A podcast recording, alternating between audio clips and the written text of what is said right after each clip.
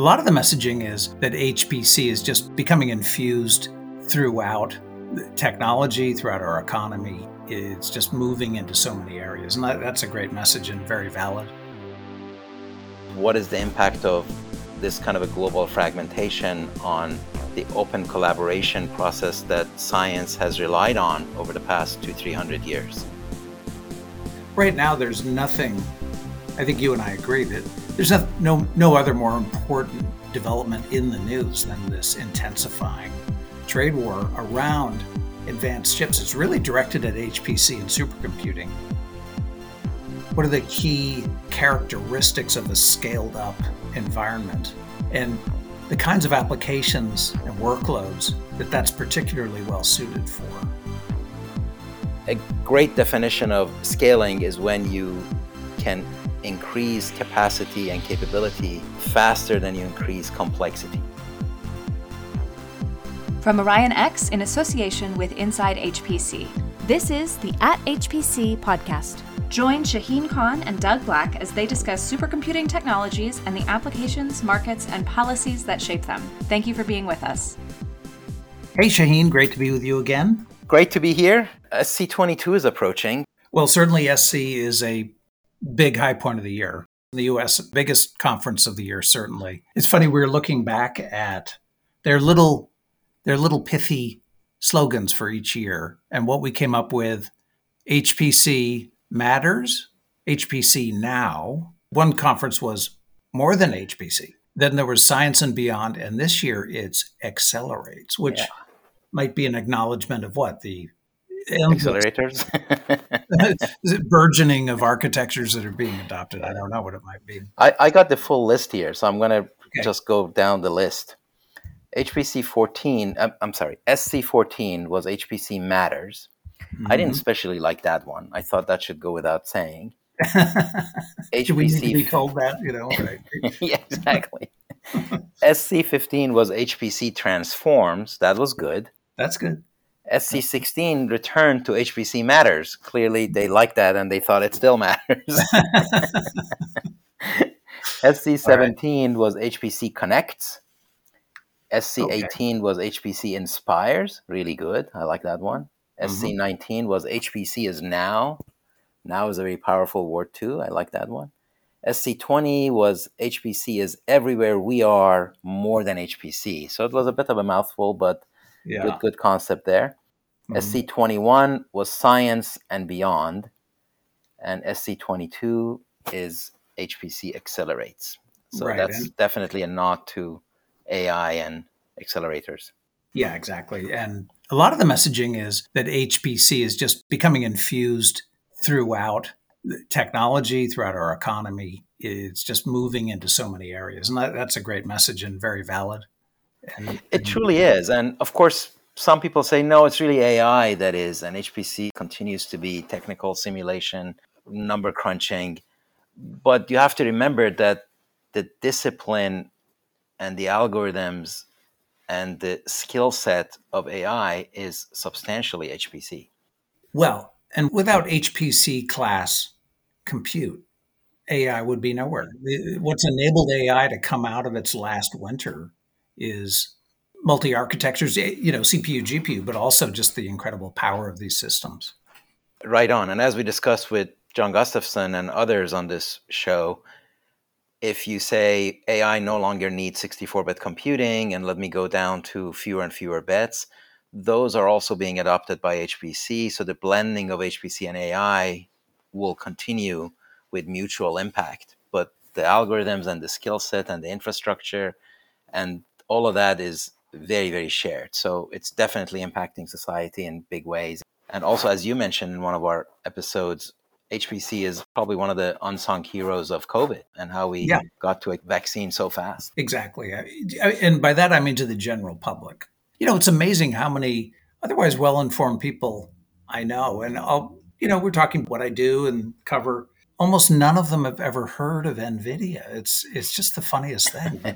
the importance of AMD, NVIDIA, Intel, Samsung. I mean, what these companies are doing, TSMC and most people have no clue what's happening. It's, I think it's phenomenal, you know. That's a great pivot to our next topic, though, isn't it? yeah, yeah. The, the chip the, wars. The chip wars. And it's really exciting. We have an upcoming guest who uh, has written a, I think, a very important book called Chip War. Chris Miller of Tufts, the Fletcher School. He's a diplomatic historian, and he's really taken on this topic. But right now, there's nothing. I think you and I agree that there's no no, other more important development in the news than this intensifying trade war around advanced chips. It's really directed at HPC and supercomputing, where that the U.S. and the Biden administration wants to cut off China's access to these advanced technologies. Yeah, absolutely. I think there is, as we've said, there is growing recognition that the engine of economic growth in the coming years and decades is highly dependent on semiconductor technology. As I like to say, the engine of agricultural revolution was the plow, let's say, mm-hmm. and harnessing animals to do a more efficient job of that. The engine of economic growth for industrial revolution was the actual engine, the word we use to say mm-hmm. a lot of other things, starting with steam engine, but then over time to electromechanical and now electric engines. And the engine for information revolution is semiconductors and chips and that is exactly why there is such a big global attention put on this. Yeah, it's become geopolitically at the center. But it's funny that one of the articles um, around this whole issue is there's been the need to define what is a supercomputer, and the administration has put it at 100 petaflops. I looked up the last top 500 list, and that would put it 100 petaflops is right between number six and seven on the top 500 list of the most powerful supercomputers. So everything below that is okay, but not above. Well, of course, the trade conflicts are permeating well beyond that with yeah. the supply chain restrictions. There was news that TSMC has announced that they will not be manufacturing for the Chinese AI chip vendor Biren that presented at the Hot Chips conference a few months ago. Yeah. And that's a visible escalation of that conflict the impact on Huawei has been non trivial and continues to expand.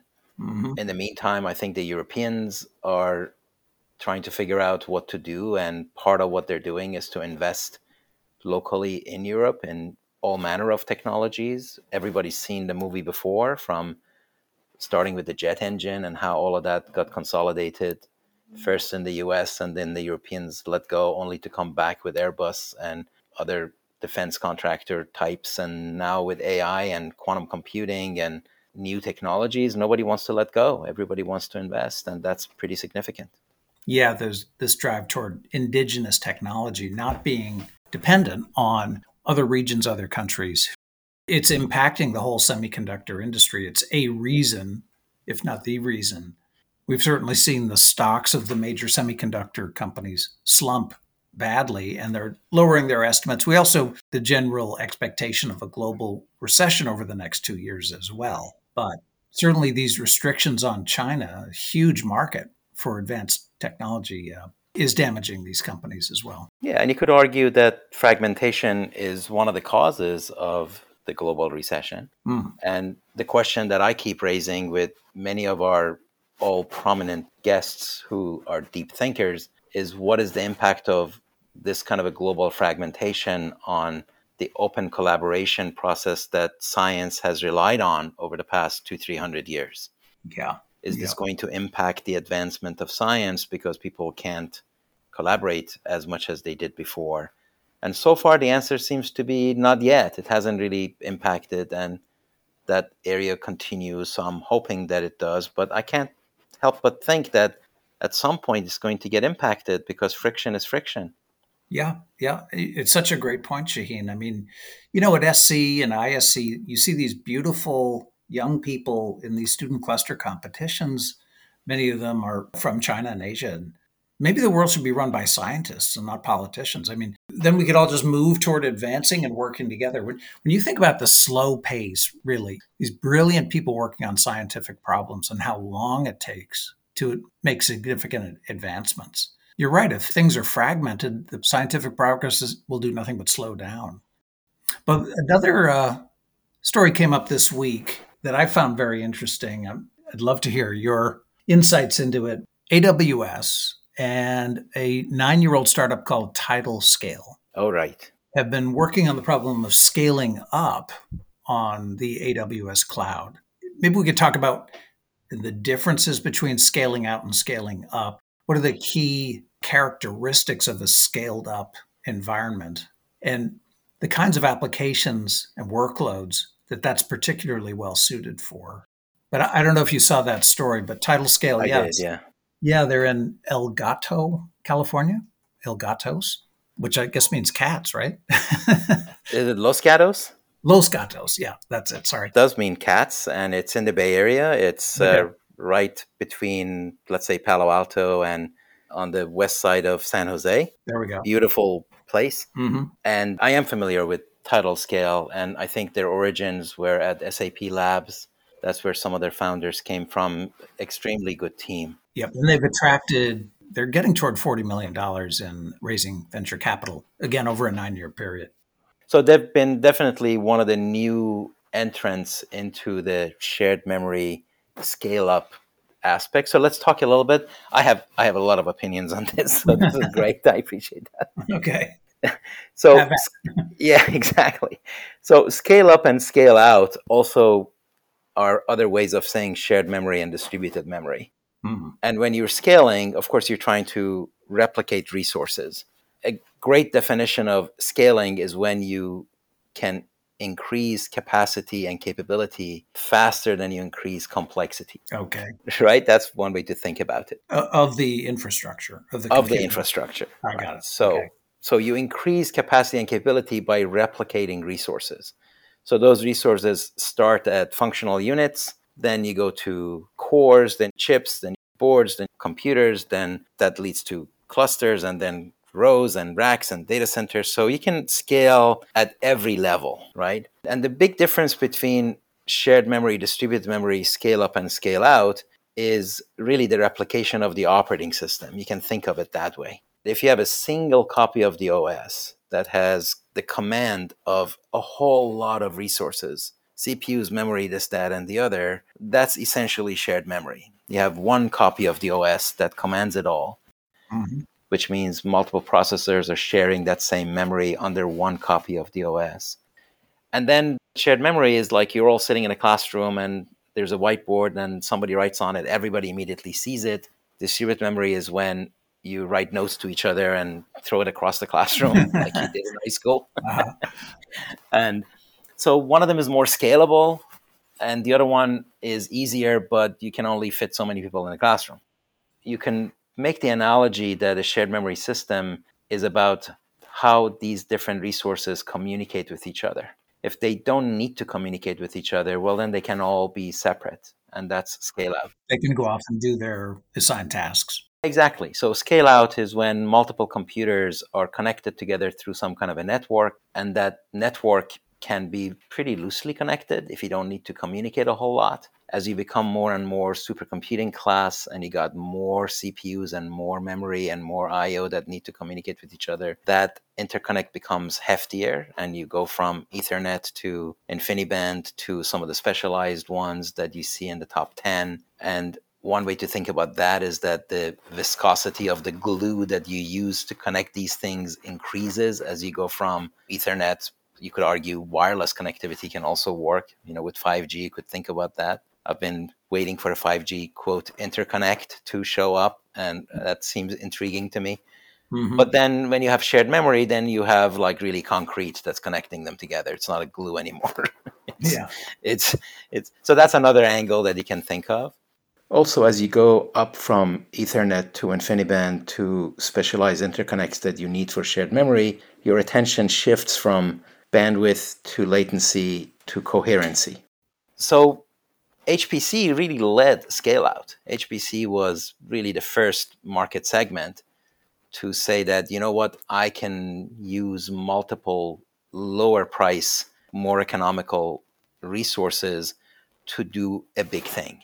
And at some point, you say, you know, I can just get a cluster of workstations and get to where I need to get to. I need to rewrite the code to make sure that the communication requirement is not excessive, but I can get there. And that was initially with just clusters and then Beowulfs and then massively parallel systems that were in the same zone, maybe even before the clusters. Right. Uh, the commercial world, and this is really why most of the shared memory activity scale up is really coming out of the commercial world, transaction processing world. That's harder to do in a distributed memory way. Mm-hmm. Those systems generally like to have a lot of processes bang on the same data in memory and on disk. So that's more helpful for them. Yeah, well, what Title TidalScale is doing, your emphasis on shared memory, I think is right on because, uh, you know, the article I wrote yesterday based on a blog from AWS about all this, there's a key sentence here. TidalScale vertically scales up horizontally scaled AWS Metal instances by virtualizing processors, I/O, and memory to create scalable, coherent, shared memory. Right on. So that's really the key. And I, I wonder what the future implications of this are, though, as this, assuming this capability works as advertised and as it becomes increasingly capable. If this could really be further impetus, as you say, especially on the commercial side of adoption of cloud for HPC, but also how this might impact maybe be a next stage almost of composable computing. Absolutely. I think it's a great way to do composability. If you can go grab some resources across the data center that you need. Also, when you do shared memory, you consolidate. And when you consolidate capacity, you also consolidate excess capacity. So you now have a larger piece of capacity that is available for usage by different applications it can have positive implications on availability and recoverability. So it generally gives you better efficiency if the overhead of doing so and the cost of doing so is not prohibitive. So the nirvana is what they're saying is that you're leveraging volume technology to create value, so to say. Yeah. I remember at a, a great presentation England Go of HPE gave 2017 ISC, and it was all around the theme of memory centric computing. But he said there will be a time when there will be a decade of corporate data in live memory and shared memory. I wonder if this is a step toward that, possibly. Definitely can be. And it's promising and it's very good. When shared memory hit the wall, so to say, people started looking at non uniform memory access, NUMA, as a way of doing distributed memory that is nevertheless under the purview of one single address space one single copy of the OS. Sequent computers were the first to really pursue that in a commercial way, and they had really good collaboration with Oracle. SGI did with Origin and then with their ultraviolet, and they're in fifth or sixth generation mm-hmm. of that interconnect. Yeah. Sun Micro, when I was, we had a project that we never productized called Wildfire that had so called COMA, another acronym mm-hmm. for NUMA. There were a raft of other vendors that have come and touched on shared memory and many of them got acquired. ScaleMP came up and did it through networking. And you could do it with or without the network dongle, if I remember correctly. It sounds like, according to Next Platform, they got quietly acquired into SAP. And then Title TidalScale was the last yeah. one, doing it at the hypervisor level, mm-hmm. not at the hardware address level, which sort of requires you to build new class of hardware like SGI and now HPE do but also not at the networking level like ScaleMP was doing. So somewhere in the middle, presumably to get the benefit of the efficiency without the cost of extra hardware. So good activity, solid team, and something to watch. Definitely something to watch. Very good. All right, Shaheen. Well, as we get closer to SC, looking forward to uh, seeing you in Dallas in a couple of weeks and um, our upcoming guests on our podcast. Absolutely. And if uh, any of our listeners are in Dallas on that Sunday, let me know. We have a Dead Architecture Society meeting that we brought up uh, when Jack Dongarra was a guest as well. I don't know whether that made it to the final cut or not, but it's a reunion and uh, and it's a, and it's a nice time to reminisce and think about all the architectures that have come and gone. So. Yes. All right, Jane. We'll see you soon. Thank you. All right. Take care. Thanks a lot. That's it for this episode of the At HPC podcast. Every episode is featured on InsideHPC.com and posted on OrionX.net. Use the comment section or tweet us with any questions or to propose topics of discussion. If you like the show, rate and review it on Apple Podcasts or wherever you listen. The At HPC podcast is a production of OrionX in association with Inside HPC. Thank you for listening.